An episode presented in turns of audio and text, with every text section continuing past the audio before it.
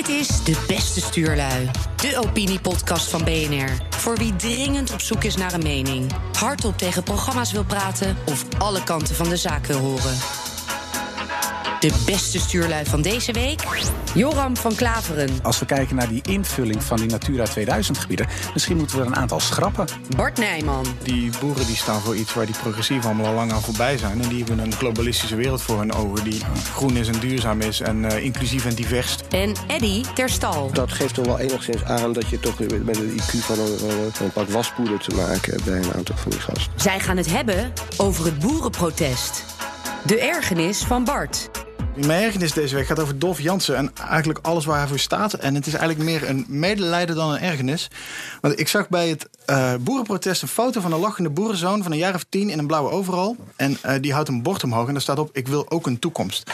Uh, Greta Thunberg die wil ook een toekomst, maar die formuleerde het iets anders. Die riep: How dare you naar de wereldleiders op een nogal bijterige toon. En, want zij is van mening dat haar vooruitzichten verwoest zijn door inhalig kapitalisme. En zo heb je twee kinderen die ieder een eigen toekomst willen en ze kunnen niet allebei hun zin krijgen. En daarmee zijn ze symptomen van de snelheid waarmee het klimaat een wereldwijde polemiek is geworden, die mensen lijnrecht tegenover elkaar zet met sociale media als een loopgraven waar Twitter-schermutselingen en Facebook-veldslagen worden uitgevochten. Uh, je hebt burgers die met de uitroeiing, uitroeiing als stuwende angst en Greta als een goeroe voor het welzijn van de planeet strijden en die eisen minder vlees, minder vliegen, minder consumptie. Maar als je deze klimaatdrammers googelt, krijg je verrassend vaak Instagrams bomvol met vliegvakanties naar verre oorden. Uh, zij vormen een stadse elite, hoogopgeleid en werelds, die de luxe heeft om D66 of GroenLinks te stemmen en die vindt dat anderen zich maar moeten aanpassen. En het doelwit van hun acties laatste weken zijn vooral de boeren die tot boosdoener worden gebombardeerd. Van alles wat stinkt, stikstof en uitstoot. En boeren die op hun beurt zich weer gedwongen voelen om voor hun familiebedrijf, hun gemeenschap en hun bestaansrecht op te komen. Getergd en vastberaden reden ze daarom naar Den Haag in een eindeloze kolonne van trekkers waar politici een beetje bang van worden. En dat is toch hoe je politici het liefst wil hebben.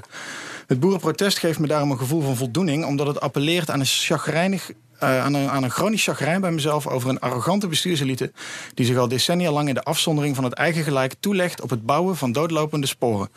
En we hebben een overheid die chronisch schoolziek was toen burgers de grote vraagstukken over de ondemocratie van de EU, de privatisering van de zorg of de islamitische migratie klassikaal wilden bespreken, maar die nu met bloedhaat het klimaat ineens willen redden en daarin verplicht iedereen willen bijscholen. En ik schermde met die blijmoedigheid over de boerenprotesten op de slagvelden van Twitter. En het was uitgerekend Dolf Jansen die daarop reageerde en het prompt en honend wartaal noemde. En dat, kwam, dat leidde bij mij dus tot de ergernis dat deze tot cliché vergeelde posterjongen van het zelfvoldane, comfortabele linkse establishment vergeten is dat je publiek voor je zaak moet winnen en niet kunt dwingen. Maar daar zullen ze die deugdjogger met een trekker vooruit zijn bubbel moeten sleuren voordat hij zich dat herinnert. En met hem zijn hele kliek van klimaatdrammers. Dat was mijn ergernis en tevens een beetje medelijden met de types Dolf Jansen. Vuile populist. Ja. Nou ja, voor, voor, voor 84,6% amen, denk ik, of zo. En de rest hou ik een soort deugslag om de arm. Weet maar nooit, ik moet nog subsidie aanvragen. ja, die moet niet te hard met mij instemmen. Dat is echt voor jou subsidie aanvragen. Nee, ja, Greta Thunberg komen we... Daar kan ik gelijk overgaan eigenlijk. Want dit komt allemaal nog lang straks, want daar gaat het eigenlijk over. Over mijn uh, ergernis. De ergernis van Eddy. Mijn ergernis over het einde der tijden denken. Dat, dat, dat ergert me een beetje. Het apocalyptische gebeuren. En dan, dan kan je het op het gewelddadige zien aan de kant van ISIS. Maar dan kan je het ook zien van uh, de, de, de, de Drentse... Hoe heet dat nou? De, de, de Drentse kelderfamilie.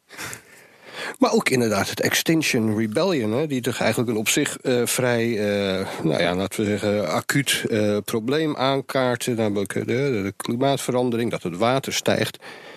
Maar het water stijgt natuurlijk niet zoveel dat we over 20, 30 jaar een paar miljard, paar miljard doden te betreuren hebben. En dat is inderdaad een hele rare postchristelijke apocalyptische uh, waan waarin je. En wat natuurlijk ook zeg maar de, de, de grootkapitaal natuurlijk weer goed uitkomt, zeg ik dan als linkse jongen. Want dan heb je de mensen onder controle, hou ze bang en dan kan je van alles. Dan kan je als Shell enorm uh, investeren in de biomassa dingen, wat de mensen toch bang. Hè, dit en dat. Maar dat, dat, ja, dat hele apocalyptische. En, en het is een state of mind aan het worden, een lifestyle. En, en wat ik zeg, ik denk dat je, als je inderdaad zoals zo'n uh, de, de, de Gretaïsten, zeg maar, die gaat niet zozeer om die Greta, dat is meer een soort, soort front.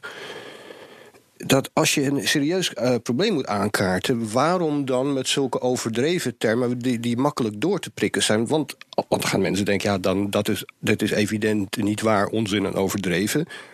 Maar uh, dus dan zal er wel niks aan de hand zijn. En dat, dat, is, dat laatste is absoluut niet het geval. Een halve meter stijging van de zeespiegel, dat levert inderdaad niet miljarden doden op. Maar het is wel een probleem. Het is ook niet alleen dat. Het is als je met van die apocalyptische termen gaat zwaaien, dan trek je ook alleen maar mensen aan die daar gevoelig voor zijn. En dat zijn meestal niet de meest, meest rationele, uh, rationele van geest, inderdaad. Ja. En dan zie je dus dat zo'n Extinction Rebellion, die als ze een klimaatpunt willen maken, echt geen het totale waanzin verkopen, wel retoriek gebruiken die alleen maar waanzinnige aantrekt. En dan staan er alleen maar Maar er ontstaan wel, wel nieuwe dansvormen ontstaan erdoor. Dat is ook niet, niet geheel onbelangrijk. Cultureel. Ze brengen vormen van moderne dans ja. op een nieuwe manier onder de aandacht ja, met hun publieke voorstellingen. Subsidie. Ja, subsidie, ja. ja, ja, ja. Ook weer gesubsidieerd door groot kapitaal, jongens. Maar dat, dat is weer mijn, uh, dat is weer mijn uh, oude hoedje kant. Maar het wel, ik vind het wel opvallend dat het eigenlijk allemaal um, een soort seculiere christelijke theologie is bijna. Want ja. je hebt natuurlijk dat, oh, ja. hele schuldgevoel. Je ziet een soort erfzonde. Ja. Je hebt natuurlijk het eind der tijden wat uh, ja. is. Ook dat is natuurlijk een, een bekend... Uh, het heeft inderdaad heel veel te maken, denk ik, met wat Joram noemt... inderdaad dat, dat post-christelijke schuldfetish. Omdat dat is niet alleen een spiritueel ding... maar het is ook een maatschappelijk ding. Hè. Op het moment dat je dus... Want schuld is valuta, het is morele valuta. Want je kan namelijk door verlossing eh, door, door, door erkenning van die schuld kan je een soort van morele verlossing. En als je dat voor de, goed, voor de goede gemeente doet, dan scoor je maatschappelijke punten. En dat is, niet heel, dat is vaak niet heel nadelig voor je portemonnee. Dat, dat, zo denk je dan niet, maar ergens in je hagedisse hersenen zit die connectie. Dat dat wel eens heel goed is voor, uh, om het nageslacht te kunnen voeden. De ergernis van Joram. Het sluit ook een beetje aan dat die, die, die hele boerenopstand... dat dat uh, mijns inziens ook uh, heel erg raakt eigenlijk aan een, een, soort botsing... tussen de oude en de nieuwe wereld. En daar bedoel ik eigenlijk mee dat die oude wereld bestaat voornamelijk uit God, gezin en gemeenschap. En dat botst heel erg ook met de waarden die net geschetst werden, indirect. Als het gaat, als je kijkt naar uh, een beetje dat uh, progressieve deel van uh, het land. Ja, dat is ook een as waar langs de, de, de, de dingen ja, loopt. Ja, en, en je ziet in die boeren komt het eigenlijk terug. Want ik heb even wat, wat staatjes erbij gepakt als het gaat om de geloofsbeleving, maar ook de gezinssamenstelling, het aantal scheidingen, het aantal kinderen. Dat zie je aan de boerenkant. Dus dat eigenlijk heel oud-Nederlands, tussen aanhalingstekens. Je ziet het godsgeloof is vele malen groter. Bijna twee keer zo groot als het gaat om het protestantse denken. Dan zie je bijvoorbeeld het aantal gehuwden uh, in de stad ligt op ongeveer 58 procent volgens het Sociaal Cultureel Planbureau. Terwijl dat bijna driekwart is, bijna 75 procent op het platteland. 60 procent minder genders, geloof ik. dat, heb ik niet, dat, dat, zag ik niet terugkomen in het, uh, in het stuk. Alleen wel bijvoorbeeld het aantal gehuwden met kinderen. Dat is 44 procent tegenover 54. Maar is bijna 10% punten verschil. Dat is heel erg groot. En ik denk dat dat botst. Want bijvoorbeeld, hè, je ziet als het gaat om die klimaatfiguren... die nu eigenlijk al roepen, je mag geen kinderen meer krijgen. Hè, want dat is slecht voor het milieu. Ja, nee, dat is iets wat, wat botst. Sorry? Ja, in het Westen niet vooral. Nee, ja, maar ja, dat is natuurlijk wel iets wat, eh, wat, wat terugkomt. Nou ja, het, godsgeloof überhaupt, het, het, zal bij jullie misschien ook wat minder aanwezig zijn. Maar ik bedoel, alles wat daar, wat daar aan gerelateerd is... dat staat een beetje voor die oude wereld. Hè. Het gezin zeg maar, als hoeksteen van de samenleving. Um, en, en dat soort dingetjes, dat brokkelt af. Uh, instituties waar voorheen natuurlijk een, een, christelijk sausje overheen zat, dat ja. uh, langzaam verdwijnt. En ik denk dat dat ook iets misschien onbewust meespeelt in de aversie van voornamelijk veel progressieve mensen Bijvoorbeeld tegen die boeren. Ja, ook, ja, zeker wel. Die, die, die, boeren die staan voor iets waar die progressieven allemaal al lang aan voorbij zijn. En die hebben een globalistische wereld voor hun ogen. Die uh, groen is en duurzaam is. En uh, inclusief en divers. Twee van die modewoorden uit hun Bijbel. Die, uh, die zolang je maar niet, zolang dat maar niet op hun, op hun laag gebeurt. En ze, kun, ja, ze, en ze kunnen er niet meer tegen dat er ook nog. Ze, ze kunnen zelfs bijna niet meer begrijpen. Ze lijken geen begrip meer te kunnen hebben voor het feit dat er in een groot deel van Nederland mensen leven volgens de gemeenschapsnormen. En laten we zeggen, langs de staat die Joram net voorleest, die, uh, waar eigenlijk helemaal niks mis mee is. Die mensen doen niemand kwaad. Het zijn over het algemeen hele harde werkers. Rijden ze over de Veluwe in de Bijbelbelt. Je kan alles van, die, van hun diepe religiositeit, religiositeit vinden. Maar het zijn overduidelijk hardwerkende mensen die de boel keurig aanharken, netjes hebben, het goed voor elkaar hebben. Uh, wat er achter de voordeuren gebeurt. Of ja, ja, ja. Nou, laten we, op. Maar het is een gemeenschap. Het is overduidelijk zijn het gemeenschappen. En dat zie je aan die boeren ook. Die hebben een eigen taal, een eigen manier van doen. Die hebben een saamhorigheid die in de rand Zaanstad bijna niet meer herkend wordt, omdat daar iedereen zijn eigen niche, zijn eigen groep en zijn eigen uh, doelgroep is geworden. Uh, tot op het meest individuele niveau denkbaar. En uh, die boeren die komen op hun eigen manier met wat aftandse maniertjes komen ze daar binnenrijden. Want neem die kist waar je een hoop over te doen is, waar Jesse op staat. Nou, ik denk dat dat absoluut geen doodsbedreiging is. Dat is een beetje banale boerenhumor. Dat is een punt willen maken op een manier die hier laten we zeggen in het westen van het land, niet echt meer geaccepteerd wordt. Omdat hij agressief overkomt, omdat hij uh, nou, niet inclusief genoeg is, omdat het als een bedreiging wordt ervaren. Dat niet, de boeren gewoon niet helemaal doorhebben dat ze daarmee zoveel ophef veroorzaken. Omdat het voor hun gewoon. Dat is betuttelracisme naar boeren toe. Boeren moeten dat best wel beseffen. Als hetzelfde over Baudet, dan hoor je de andere kant van het ding. Nee, maar ik denk dat het zo ook niet zoveel kan schelen als mensen er iets van vinden. Dat, en dat stoort die randstedelingen ook. Want die zijn gewend als ze iemand op social media of waar dan ook aanspreken dat hij niet inclusief of divers genoeg is of zich niet voldoende naar de strakke kaders van de sociale normen gedraagt die hier horen te gelden, de politieke correctheid. Dan, uh, als de mensen op aanspreken, dan gaan mensen daar bijna altijd voor buigen. Dat zie je heel sterk terug in hoe de media en de politiek zich gedragen. Ja, ze, beseffen, ze, beseffen niet dat. En die boeren hebben daar scheid aan. Ja, ze beseffen niet en dat, dat hun subcultuur maar, heel maar daar worden die mensen heel bang van. Ze beseffen niet dat de subcultuur waarin ze zitten heel erg klein is... en dat het grootste deel van de rest van Nederland totaal anders denkt. En zijn steeds weer verbaasd. Dus waren ook verbaasd over Brexit, waren ook verbaasd over Trump. Ik was er helemaal niet verbaasd over. bedoel, je, Nee, het zegt meer over hen dan over de boeren of over de brexit Ja, maar dat is ook een beetje... En bedoel, je, je zet in op populistische toon, dus, dus dat is het stijltje. Dit gaan we als, als, als, hè, als kunstmatig... Dit gaan we als kunstconcept voor deze podcast even doorzetten, lijkt me. Dus ik voel me volkomen gelegitimeerd om op die golven mee te gaan. Nee, maar, nee, maar uh, wat inderdaad zo is... er is een, een, een grote haat, altijd natuurlijk al geweest... vanuit de bovenklasse naar het, het, het volk. Eh, dat, dat is, uh, of, of uh, ja, min, minachting of zo. Dat zijn toch mensen met rare accentjes, mensen met rare gewoontes, met een vreemde muzieksmaak en dat soort dingen. En nu, en dat was altijd een soort van ritueel iets geweest. Het was altijd heel erg is dat niet ook een beetje bedekt, altijd een beetje. progressieve elite? Want als je kijkt bijvoorbeeld naar de oude eh, zuilenstructuur in Nederland, mhm. waar ik noem het een figuur als Abraham Kuyper, die eigenlijk echt koketteerde met zijn van hè, de kleine luiden. Zij waren de gewone man, maar dat waren natuurlijk wel mensen die ook echt in de elite ja, verkeerden. Want de sociaaldemocratie ook was ook voor de heffing, verheffing, maar dat was dan inderdaad wel een, ja, maar voor, dus blijkbaar niet die dat moest doen of zo. Maar je, je, je ziet nu dat, dat zeg maar de, degene die dan uh, de elite worden genoemd, uh, dat die, dat die uh, nu ook iets gevonden hebben waarop ze het vogel kunnen pakken. Namelijk, als het niet zijn kleur is, dan is het wel inderdaad dat hij niet klimaatneutraal is. Dat hij ook net als hen bepaalde vliegmijlen wil maken. En dat is niet de bedoeling. Weet je, je moet koffie plukken in Ethiopië met de kinderen en, en die moet op stage in New York. Maar als zeg maar uh, Dylan en, en, en uh, Quincy uit Almere naar, naar Alanya willen, dan dat is opeens een probleem. Ja. Er moeten vliegtax op. Prima idee, ja, vliegtax. Maar ik bedoel, dan moet je dat in feite op de. de, de doe dat dan niet op, op bepaalde uh, low-cost bestemmingen of weet ik veel wat. Of, of, of, of bij wijze van spreken per uh, wat je verdient. Nou, nou, nou. Zoiets. Intercontinentaal. Intercontinentaal. Nou ja, ik vind dat je in Europa best wel vaker met de trein mag. Zei die jongen die morgen naar Cagliari vliegt. ik zag dat die klimaatmensen ook heel boos waren op de metro in Londen. Toen dacht ik nog, dit is natuurlijk een, een klimaatneutraal vervoermiddel. en dan ga je met z'n allen op de ja, metro. in de ochtendspits in een drukke stad. Waar en waarom dan op de metro? Ik, als ze nou op een taxi gaan staan, dan zou het nog in hun optiek logisch zijn. Maar dit slaat nog nergens op. Dan heb je een elektrisch vervoermiddel en dan ga je dat ja, maar ik denk dat dat geeft toch wel enigszins aan dat je toch met een IQ van een, van een, van een pak waspoeder te maken hebt bij een aantal van die gasten. Ja, en dat het dus een bepaalde uh, drammerige hysterie het overgenomen heeft van een rationeel denken. Want anders had je wel twee keer nagedacht voordat je dat moment in de vroege ochtendspits van Londen op die locatie een metro, uh, een, een, relatief klimaatneutraal vervoermiddel heeft, hebt gekozen om mensen te gaan wijzen op het feit dat ze allemaal uitsterven als ze nu niet heel snel iets klimaatneutraler gaan doen. En vervolgens word je door, door uh, multicultureel Londen gewoon op het, op het, van het dak afgesleurd. Ja, en ja, niet alleen ja, ja, door iedereen die daar... Ja, iedereen, ja, ja, al die forensen leken eensgezind of ze nou blank, zwart, man, vrouw, whatever de afkomst. Het was gewoon kom van het dak af en opzouten.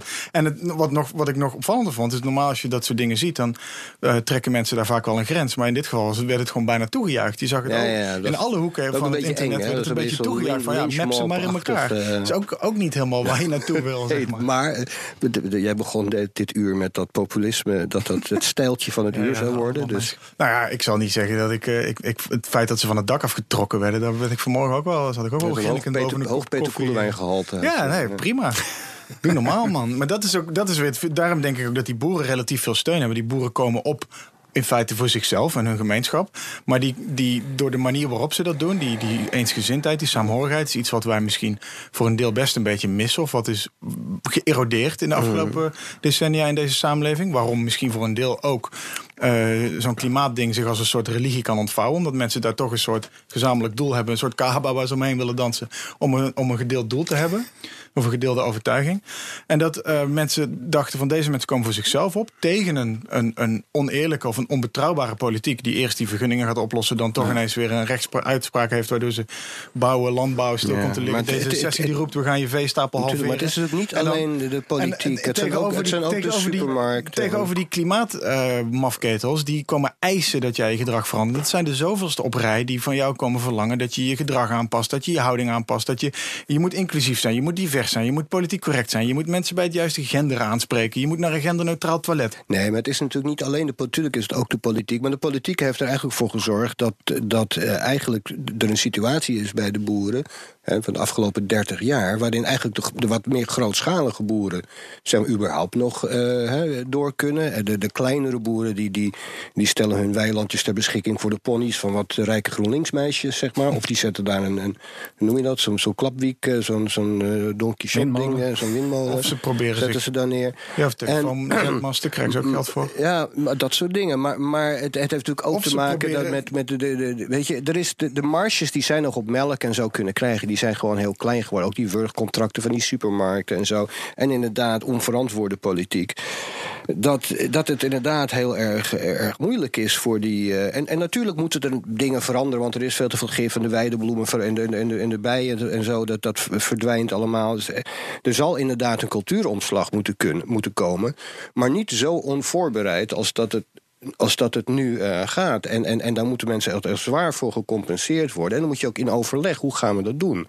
En leg Ja, het niet op moet- vanuit ja. de randstad. Je moet, als je die, die gemeenschap op een andere manier aan het werk wil zetten dan als boer, dan moet je die mensen wel de kans geven om een manier te vinden hoe ze in hun eigen gemeenschap zichzelf tijd. op een andere manier nuttig kunnen de maken. tijd. En je En kan een boer vragen om de bouw in te gaan, maar dan moet je ook zorgen dat die bouw weer op gang getrokken wordt, want die ligt ook stil, om, om maar wat te noemen. Alles, alles wat een beetje met ambacht, handenarbeid en eh, stevig zwoegen vanaf Ja. eh, ongoddelijke ochtenduren te maken heeft, lijkt stil te liggen nu. Maar, maar los van alles, ik heb in de huidige situatie alle begrip voor de boeren. Maar het is wel zo dat een een land waar zeg maar 17 miljoen varkens, eh, dus een miljoen meer dan dat er mensen zijn.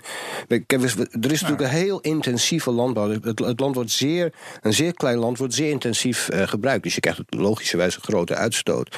Maar ik denk dat, dat je toch een beetje bij die megaconsumptie eh, weg moet. Dat je toch de, de, de, de tijd en de technologie een kans moet geven om op een andere manier het land te voeden. Ik denk dat dat niet anders Maar kan. ik vraag me maar doe af- dat in overleg. En, en is dat niet zo dat, kijk, het is ook een soort verplaatsing. Want ik bedoel, ik snap best dat ze dan in Nederland, misschien Noordwest-Europa dat willen doen. Maar als je al, alleen al kijkt naar bijvoorbeeld landen als Polen.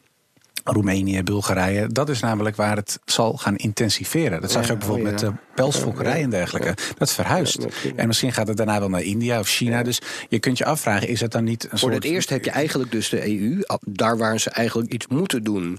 Dan wordt het vaak eh, ingewikkeld. Ja, de EU heeft met het subsidiesysteem een soort koolgossensysteem Ja. gebouwd. Waar ze nu uiteindelijk ook mee tegen een muur lopen. Want die boeren zitten aan de ene kant in de tang van die subsidies. Omdat ze altijd aan die wetten en die eisen en die regelgeving moesten voldoen. Die in eerste instantie gericht was op meer productie en, en schaalvergroting en verbetering van technologie. Waardoor je inderdaad ook de stikstof en de Ja, uitstoot en- zag en- stijgen. Nu is dat ineens, omdat het klimaat nu het nieuwe liedje is, mag dat niet meer. Wordt dat afgeremd? Is het niet meer de bedoeling dat ze dat doen? Terwijl die boeren dus jarenlang hebben moeten meebuigen met die eisen. En nu op een gegeven moment denken we, ja, nou zijn we een keer klaar met die eisen. Maar aan de andere Ja, kant en, kunnen ze hun moeten kwijt. voldoen van die banken voor, voor grond en, en dingen die ze moeten bouwen of nieuwe Ja, ik, dat is ook, jongen. Het is wat me heel complex. stoort is dat er, dat er mensen die kritisch op die boeren zijn... Of, of een afkeer van die boeren hebben in sommige gevallen... ook zo enorm lopen te roepen. Ja, die boeren zijn allemaal miljonair. Maar dat is natuurlijk kwats. Want als jij wat grond, landbouwmachines en eh, gebouwen op je balans hebt staan... maakt dat jij nog niet automatisch tot miljonair. Nee, er gaat heel veel geld door zo'n bedrijf heen. Maar dat betekent niet dat je heel makkelijk je hoofd boven maakt. veel mensen kennen het verschil tussen omzet en winst niet. Ja, Nee, precies. En weet ook niet dat een, een beetje John Deere al snel rond de 2 ton kost als je een, een modern apparaat wil hebben. No- Maar ik en, dat is vaak niet de enige machine die je nodig hebt. Ja, en ik, ik denk ook dat je, dat probleem zeg maar, met stikstof valt volgens mij best mee. Het is voornamelijk ammoniak hè, als het gaat om eh, int- eh, intensieve landbouw. Maar ik zat een beetje te kijken van, goh, wat is nou een oplossing? En er wordt nu heel erg veel gekeken, vind ik, naar de achterdeur. Maar als je aan de voorkant kijkt, dat gaat natuurlijk niet zozeer over het klimaat. Het gaat over die Natura 2000 gebieden. Mhm. Want volgens Europa is het zo dat de Natura 2000 gebieden en de wijze waarop Nederland zeg maar, het beheer moet uh, uh, invullen, strijdig met datgene wat we nu zien als het gaat om uitstoot van stikstof en ammoniak. Maar je zou natuurlijk ook kunnen zeggen, nou, we schrappen een aantal Natura 2000 gebieden. En ik dacht eerst, het kan niet. Maar ik zat te kijken. In 2011 heeft staatssecretaris Bleker destijds drie gebieden aangewezen die hij wilde schrappen. En dat had onder andere hier al mee te maken. Alleen destijds viel natuurlijk het kabinet. Uh, dus toen hield het feest op en kwam er een nieuw kabinet. Alleen je kan natuurlijk ook zeggen, nou, als we kijken naar die invulling van die Natura 2000 gebieden, misschien moeten we er een aantal schrappen. En dan heb je natuurlijk ook wel een heel groot administratief probleem of ietsje, ietsje duidelijker democratisch voorleggen. Want dat is weer een. Die Natura 2000 is weer zo'n voorbeeld van, dingen, van besluitvorming ver van de burger. En, en zeg maar de landschapinrichting heeft heel veel te maken met de leefomgeving van de burgers. En ook dat hele gedoe met het kappen van die bomen de hele tijd. Zijn wel weidegebieden of zo. Ja. Dat laatst in het Westerpark hadden ze verzonnen dat de mensen een, een, een zonneweide wilden hebben. Terwijl die, terwijl die grote bomen moesten natuurlijk weg. Want dat is weer geld. Het gaat allemaal weer die overzin van Wattenval en zo. Weet je. Dat is één grote zwendel, dat hele biomassa gebeuren. Ik wil mensen echt oproepen, verzet je daartegen. Elke keer als ze met een zaag, met een zaagmachine komen bij een boom... vraag waarvoor het is. Weet je, ik bedoel... Ja, stikstof zo voor bomen. Ik, ik zeg, Extinction Rebellion, lijm je vast aan de bomen. nou, sommige putten is wel gelijk. Het is nooit zwart-wit. Maar dit, dit dat met die biomassa, maar dat is jij noemt, uh, Joram, jij noemt Henk Bleker. Uh, een van de redenen dat hij de natuurgebieden wilde schrappen... is omdat hij juist ruimte wilde maken in het vergunningsstelsel... om dus een, boer, om, om een vergunningstapel weg te werken... waardoor boeren weer hun bedrijf verder konden uitbreiden en ja. uh, stallen konden groter maken. En uh, het is ook mede zijn schuld dat uh, het, het pasbeleid, wat, dat, dat stikstofbeleid wat een paar jaar geleden is aangenomen, dat is een soort dat is ergens op een ministerie aan een overlegtafel gedaan. zonder dat mensen daadwerkelijk op een boerderij hebben gekeken. of metingen hebben gehaald, weet ik veel. Maar dat, precies dat akkoord is nu dus ingehaald door die juridische uitspraak. Nou ja, dus omdat hij dat niet. maar hij kon het niet. Hij kon het niet. Dat is dus niet. Hij zag inderdaad dat pas, hè, dat programma. Uh, eigenlijk hoe je met stikstof om moet gaan. Hè.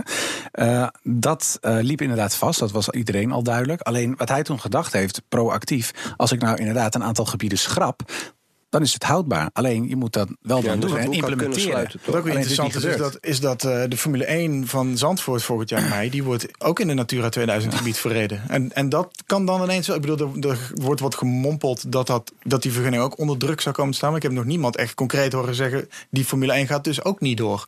En dat, die gaat dus straks wel gewoon gebeuren. Dat kan wel bij Natura 2000 gebied. Terwijl er nu ook al juridische experts zeggen, zijn die zeggen... Uh, als je twee boerderijen in Limburg uitkoopt... compenseert dat niet voor de stikstof in Friesland. Dat moet echt lokaal gebeuren. Dus die, dat hele uitkoopbeleid... Technisch compenseren. Of, ja. of, dus dat, voorstel, dat voorstel van compensatie, dat kan dus kennelijk ook al niet. Dus de manier waarop ze het nu stilgelegd hebben... is nog steeds geen oplossing... Uh, zal nog steeds geen oplossing bieden voor de langere termijn. En je blijft op deze manier maar een beetje rotzooi. En ik denk dat ja, ondertussen zit iedereen zich maar af te vragen... van waarom ligt de bouw stil? Waarom zitten de bouwvakkers thuis? Waarom zijn die boeren... Waarom zitten we om een, om een onzichtbare stof... waar we tot voor een jaar geleden eigenlijk nauwelijks over hadden... behalve in wat beleidsrapporten en vergunningsaanvragen... moet daar nu ineens het hele land voor plat. Ja, hoe kwam die versnelling opeens? Waar, waar komt die vandaan? Omdat, die, omdat dat klimaat van 0 naar 100 is geschoten als, uh, als, als, ineens het allerbelangrijkste thema ter wereld. Ah, en er ligt natuurlijk een uitspraak van de Raad van State. Ja, maar, en de Raad van State die gaf aan van je moet binnen uh, een x aantal jaren die, die uh, wijzigingen doorvoeren voor 2020. Het is wel een perfect storm natuurlijk samen met het klimaat. Want als D66 nu niet in de coalitie had gezeten... Dan had het misschien, als stel dat alleen VVD en CDA daar hadden gezeten, hadden ze misschien gezegd: ja, Raadstaat is goed, maar we verzinnen nog wel acht politieke manieren om dit nog tien jaar uit te stellen. Ja, Want het kan altijd natuurlijk. Kijk maar naar de Brexit. Vandaag zei Juncker ook weer. Dat is even een kleine zijstap, maar Juncker zei vandaag: ja, uh, als, ook als Lagerhuis niet instemt, komen er geen wijzigingen meer aan artikel 50. Ik denk, ja, dat horen we ook al drie jaar. Als ze dat bij de eerste keer dat ze dat zeiden waargemaakt hadden, hadden we twee jaar geleden al een brexit gehad. Dus het politiek blijft altijd rekkelijk. Alleen nu zitten er partijen, waaronder met name D66, die zich heel actief als klimaatdrammers en ook openlijk zo noemen, nou, opwerpen, waardoor dit onderwerp ineens wel boven ja, ook CDA en de VVD en ook de ChristenUnie. Het zijn natuurlijk partijen die daarin meegaan. Ja, en zeker de VVD omdat is de grootste coalitie partij. overeind willen Ja, oké, maar dan, dan, is het, dan kun je je afvragen... wat, wat weegt zwaarder voor jou? Het, het algemeen belang? Of gaat het om een ideologisch nou verhaal van... Zij ruilen, zij ruilen uh, Schiphol uit tegen de boeren, coalitie. bij wijze van spreken. Ja. Overigens is D66 zelf ook uh, uh, scheid hypocriet, om maar in mest en stikstofuitstoottermen te houden. Want die willen, die, die Tjeerd Groot, die loopt heel stoer te roepen, we gaan de veestapel halveren. En we hebben het hier over de partij die een paar jaar geleden tekende voor een associatieverdrag met Oekraïne. Waardoor via de achterdeur allemaal plofkippen binnenkomen. Dat is dan ineens weer wel allemaal prima. Ja. Maar ja, dat is wat ik net zei, het verplaatst zich. Ja, het is niet zozeer dat je het oplost. Het is gewoon een verschuiving van, het, van het probleem. Oost-Europa. En daar heb je helemaal geen vat op. Waar ze langzaam maar zeker welvarend genoeg raken om onze uh, landbouwtechnieken, waar wij nu het geld hebben, die kunnen zij straks ook betalen. Nou, die nemen het daar wel over. En zolang die uh, PIS-partij daar aan de macht blijft, dan zal, denk ik niet dat er veel haast gemaakt zal worden met stikstofnormen en andere klimaatbeperkende maten of klimaatontzienende is geen woord, maatregelen. Ja, met de PIS-partij lijkt me een ammoniakuitstoot alleen maar de, de naam zegt het al. Radio 1 was, uh, die stonden bij de boerenprotesten gistermorgen. En uh, er stond een, een, een, verslaggever en die wilde echt per se van een boerin horen dat zij het niet eens was met die uh, wetenschap, met die cijfers.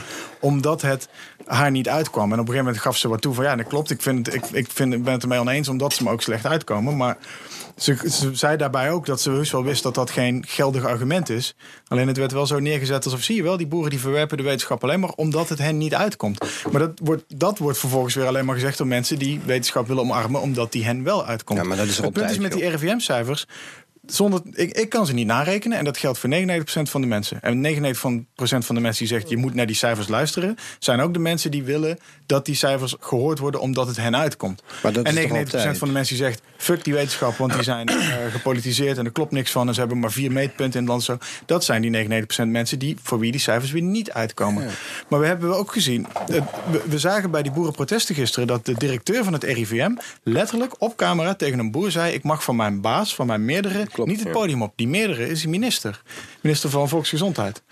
Uh, als ik het goed heb, VWS is de baas van het RIVM. Waarmee dus gewoon de, de, schijn niet alleen gewekt wordt, maar bijna letterlijk gezegd wordt: de politiek bepaalt wat ik wel en niet mag zeggen. Bepaalt de politiek ook wat jouw cijfers wel en niet mogen vertellen? Kloppen die sommen misschien wel, maar zijn ze in een andere context of in een andere grafiekverdeling misschien of toch net even iets anders? Of worden ze op een, op een gewenst moment naar buiten We gebracht? hebben het, ook dat. We hebben de WODC-rapporten gezien, waar uh, onder andere ook geen stijl aan de hand van de WOP heeft aangetoond dat er beïnvloeding is geweest. En uiteraard was het Nieuwsuur het, het, de grote WODC onthullig, maar wij hebben het specifiek op MH17 nog een keer aangetoond dat daar.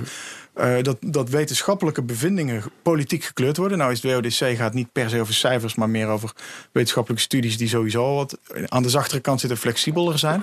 Maar overheid schuwt dus niet om wetenschap politiek te sturen. Waarom zou je bij de RIVM moeten verwachten dat ze dat daar niet doen? Ik snap heel goed dat die cijfers uh, in twijfel getrokken worden. En dat er, of in ieder geval dat daar argwaan en achterdocht over is. Uh, mede omdat de meeste mensen gewoon helemaal niet snappen wat die cijfers betekenen. En wel de implicaties ervan zien. En denken van ja, zoek het dan maar uit met je cijfers. Want mijn doel is iets anders dan luisteren naar iemand die met een tabelletje wacht.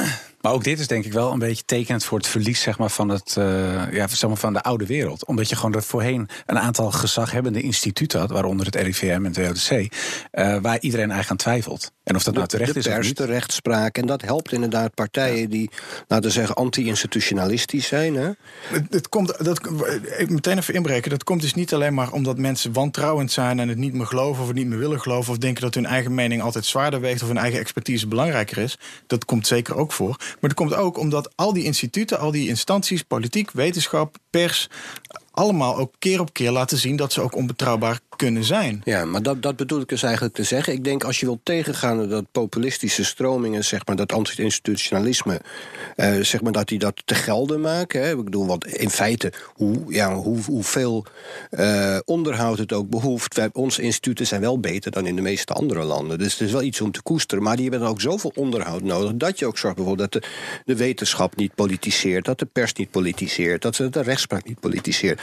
Dat is echt serieus iets om naar te kijken. Je kan niet zomaar je hand, je hand voor je ogen doen en we blijven maar doorgaan en laten maar uh, God zegenen de greep en dat bij de volgende verkiezingen de populisten opeens uh, versmolten, weggesmolten zijn. Dat is niet zo. Dan denk je, je moet daar echt serieus, moet je de bevolking daar wat bieden aan geloofwaardigheid en aan openheid, ja, zodat ze die instituten weer, weer gaan vertrouwen. Die instituten die, die zijn echt de moeite waard om, om goed onderhoud aan te plegen. Ja, absoluut. En ik denk vooral dat het gaat om transparantie.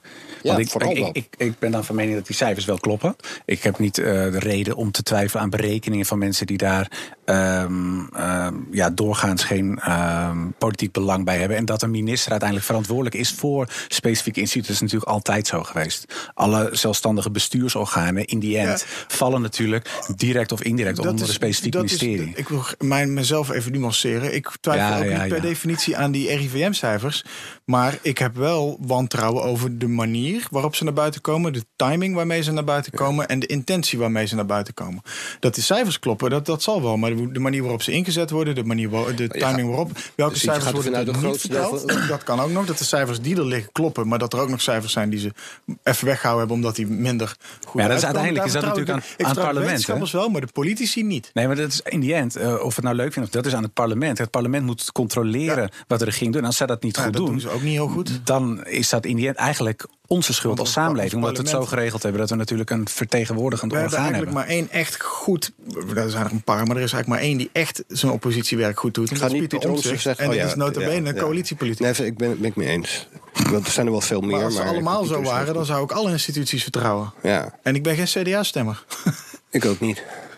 Maar, nee, maar dat, dat is inderdaad zo. Maar, maar je, je kan er wel van uitgaan dat de meeste mensen, onderwijs, media, wetenschap, dat die gewoon of volledig uh, integer zijn, of op zijn minst het grootste deel uh, voor zichzelf dat denkt. Hè, bedoel, of in ieder geval met die intentie erin staan. Maar de grenzen met, met andere belangen zijn te zacht geworden. Dat is gewoon een beetje het probleem. Nou ja, Jan Latte zit ook wel eens in deze podcast. Voormalig directeur CBS, uh, recent met pensioen gegaan vorig jaar.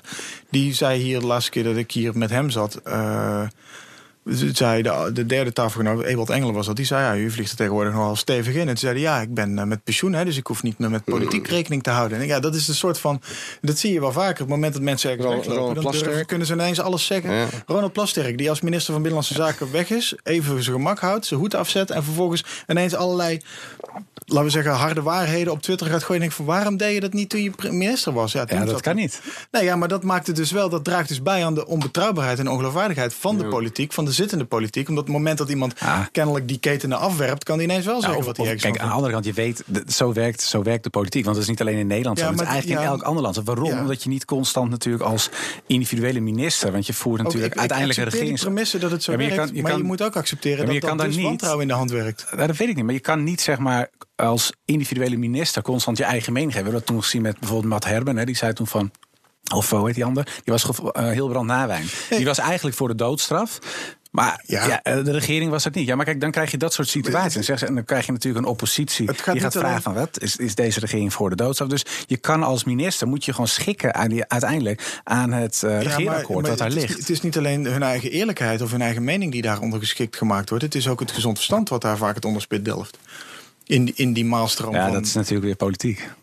Want de mensen die aan de andere kant zitten, zullen ja, het is gezond verstand dat we maatregel X nemen. En wij, die het er misschien niet mee eens zijn, zullen dan zeggen: het is niet zo. Dat mensen hun eigen gezond verstand niet uiten, omdat de bureaucratische weg uh, uiteindelijk zwaarder weegt om nou, politiek ja, maar, maar, ik denk dingen die heel relevant zijn, namelijk een goed klimaatbeleid, een goed milieubeleid, uh, strijd tegen racisme, die, die, die leiden echt onder het feit dat de mensen zulke, zulke extreme tactieken of zulke extreme voorstellingen geven, dat je daardoor je grip verliest op de mensen die je eigenlijk wilt bereiken. En dat het is ook echt scha Het is ook vaak heel erg dom. Ik, ik blijf erbij dat, dat, dat, dat Brexit en, en, en Trump en zo, dat zijn echt een product van een groep van te veel wereldvreemde mensen in een bepaalde soort, hè, de, de, de, de, met een soort internationaal profiel over het algemeen, uh, wetenschap, uh, uh, weet ik veel wat, pers, cultuur. En, en die hebben volkomen uh, verkeerd ingeschat hoe dat deel van de wereld waar ze hoogstens door, doorheen rijden, hoe die leven. Dat die mensen een lokaal bestaan hebben. En dat die helemaal niet, uh, zeg maar, elke. Uh, als, ze, als, ze, als een fabriek failliet gaat, ergens met iets geoutsourced wordt, die gaan dan niet een, een sabbatical nemen. Of dat kind gaat niet het grafisch bedrijf in Venetië beginnen van hun. Die zijn gewoon werkeloos en hun wijk veranderd. Er is culturele rouw, zowel van de allochtonen als autochtonen komen in een moeilijke wijk. En die hebben niet het gevoel dat ze voordeel hadden bij de EU. En zelfs al was het economisch, was het wel zo. Misschien was ik ben geen econoom, geen idee. Al die mensen die zeggen van ja, goed, Brexit voor economisch of slecht, geen idee. Ik ben geen econoom. Ik denk dat de meeste mensen dat ook niet weten. Maar in ieder geval in hun beleving niet. En, dag, en daar gaat het om. Het, het, zijn inderdaad, mijn favoriete voorbeeld is, is, is Elko Bos van Roosentaal, nu uh, voorlesvader bij Nieuwsuur Die uh, destijds, in de tijd van de verkiezingen, uh, laatste Amerikaanse verkiezingen, zat hij nog als verslaggever in de VS. Of was hij daar net vandaan? En hij, had, uh, hij wist 100% zeker, en velen met hem uit zijn, uit zijn bubbel, dat Hillary 98%, want Nate Silver zegt het en iedereen zegt het. En no way dat die gekke talkshow of die, die reality tv-ster gaat winnen. En uh, hij was jarenlang in Amerika geweest en hij heeft daar gewoond en hij weet alles. En no way dat het gaat gebeuren en bam, Trump wint. Ik, ik, en het eerste wat hij deed, wat hij deed is, zijn tweets wissen. En het enige wat hij bewees was dat hij in al die jaren in de VS gewoon inderdaad alleen maar in die Washington en uh, zelfs in Amerika best linkse mediabubbel heeft rondgelopen gelopen. Waarin het gewoon onmogelijk en ondenkbaar was dat iemand, uh, dat zo iemand als Trump de Rust Belt States en de Southern States allemaal moeiteloos voor zich zou winnen.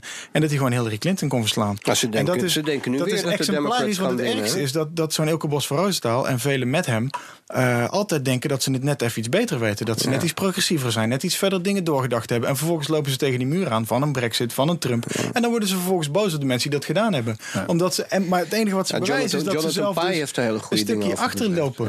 Om, om niet te zeggen mijlenver achterlopen. Maar het is ook gewoon een geografisch bepaald. Hè? Het is Hier dan, hè, in Amsterdam heb je dan eigenlijk uh, de grachtgordel. En als je kijkt naar Nederland, denk ik dat je in het westen voornamelijk in de Randstad uh, de mensen hebt. In. Amerika heb je natuurlijk de oost- en de westkust. En Ja. hè, ze noemen het niet voor niets flyover country. De- dat, en dat zijn ook een beetje, om terug te komen op het eerste onderwerp, de boeren in Nederland. Want dat is ook eigenlijk de periferie of de regio. dat- de provinciale, zoals ze hier genoemd Het is, worden. het is mi- middenland, hè, zoals Josse de Voogd het noemt. Alles wat niet zeg maar, de studentensteden en, en de binnensteden is, is middenland. En zonder middenland kan je bijvoorbeeld nooit premier worden. Bijvoorbeeld die, die Sigrid Kaag, die dan nu helemaal eh, lobby's eh, bij influencers gaat doen. Voor hun mensen, dat zij dan de eerste nieuwe vrouwelijke premier niet zou worden, zijn. Dat kan je natuurlijk nooit worden zonder middenland. Hè, bedoel, Edith Schippers of Khadija Ariep zou dat misschien wel kunnen, want die zijn wat volkser. Maar zonder dat je zeg maar echt gewoon de bevolking mee, niet alleen de mensen, maar gewoon de bevolking, de, de inwoners van Nederland, die kiezen. De, de, de- de- je kan niet via een, een, een lobby-smokkelcircuit zeg maar, denken dat je alles erdoor kan gooien. Op een gegeven moment, weet je, de kruik gaat net zo lang te water tot. eh, tot, Tot er, tot er 10.000 boeren op hun trekker Ja. springen en eh, naar Den Haag rijden. Onder luid gejuich van eh, een meerderheid van, of in ieder geval onder, onder brede instemming bij een meerderheid van de bevolking. En luid gejuich bij ondergetekenden. Ja, dat en wat je zegt over flyover states en, en, en backcountry, wat over het hoofd gezien wordt vanuit mediabubbels, politieke bubbels, cultuurbubbels in de randstad in het westen van het land. Dat zag je afgelopen zomer met de Zwarte Cross, waar eh, een bordje alles afbakbaar hing, wat een volstrekt onschuldig grapje is. Dat zul jij volgens mij ook gewoon met me eens zijn. Eh, toch? Ja, ik, ik, ik ben Ja, niet zo snel. als eh, verse- als nee. verse- be- nou, als- ik, ben, ik ben nog steeds niet heel erg heet gebakerd hoor. En ik denk, Nee, de nee, mensen, nee, ik zeg ook niet dat je. Dat, dat Nee, nee, maar ik bedoel, als- er zullen, tuurlijk. ik Maar het bedoel in grappige was dat- zin te zin dat de meeste moslims zullen zich echt niet zoveel aantrekken van een grapje alles afbakbar. Dat is voor niemand beledigend, dat is niet kwetsend. Werd toch door een paar mensen in de Randstad opgepakt als kijk die boeren nou eens racistisch doen. En het werd ineens één groot, eh één groot deughaatfeest van, eh, van mensen die, die halve zwarte cross wilden platbranden. Omdat er ineens eh, backwards ideas werden opgedoken daar. En eh, dat, dat, dat was gewoon heel tekenend voor het totaal onbegrip van het feit dat mensen daar gewoon grinniken om een bordje en er verder niks mee bedoelen. Nou, bij deze hebben we dus het populistische deel afgesloten. Het eerste uur, tweede uur gaat het heel erg. Ik ga Zou- koffie- ik ga dat- koffie dat, Ja, dat inhoud. staat in mijn contract. Ik zei de tweede zo heel erg qua D66 Ik Ik heb een bak mail meegenomen voor in de mond. Dus nu gaan we daar. Of, of vergis ik me nu? Ik ga, ik, ga, dit ik ga een bak friet halen en, een- en een pilsje opentrekken. En dan naar de inhoud. Tweede, tweede uur even Luisteren. rustig de wetenschap alsnog Patat eh, heet dat, jongen. ongestoord doornemen. Dat heet nee, het is patat. friet, Eddie. Nee. Het is Nee, friet. het is Over patat. Nee, friet, is een, friet is een bereidingsmethode. Nee, friet is de uitkomst van de bereidingsmethode. Het is Patat eigenlijk- is een aardappel. Patat Het is eigenlijk- friet is de bereiding. Het is eigenlijk Eh, patat eh, friet. Ik vertrouw die eh, frietzeggers niet. Ze Ah, zeggen het heb- een, maar ze doen het. Ze denken stiekem het ander. Ik heb, dus, ik heb dus niks met die patat, eh, patatroepers. Die, die lui van boven de riolen die hebben het echt niet begrepen. Onder de rivieren is het gewoon hoe ze het begrijpen. Het culinaire, het culinaire aspect van de aardappel, oftewel de patat. Lul maar door, in ja, zijn meest volmaakte je toch vorm niet. eindigt Ik versta je toch friet. niet. Wat, wat? Dit was weer een aflevering van De Beste Stuurlui. Een opiniepodcast van BNR. Alle afleveringen zijn terug te luisteren op bnr.nl slash podcasts, iTunes en Spotify. En hou je roer recht.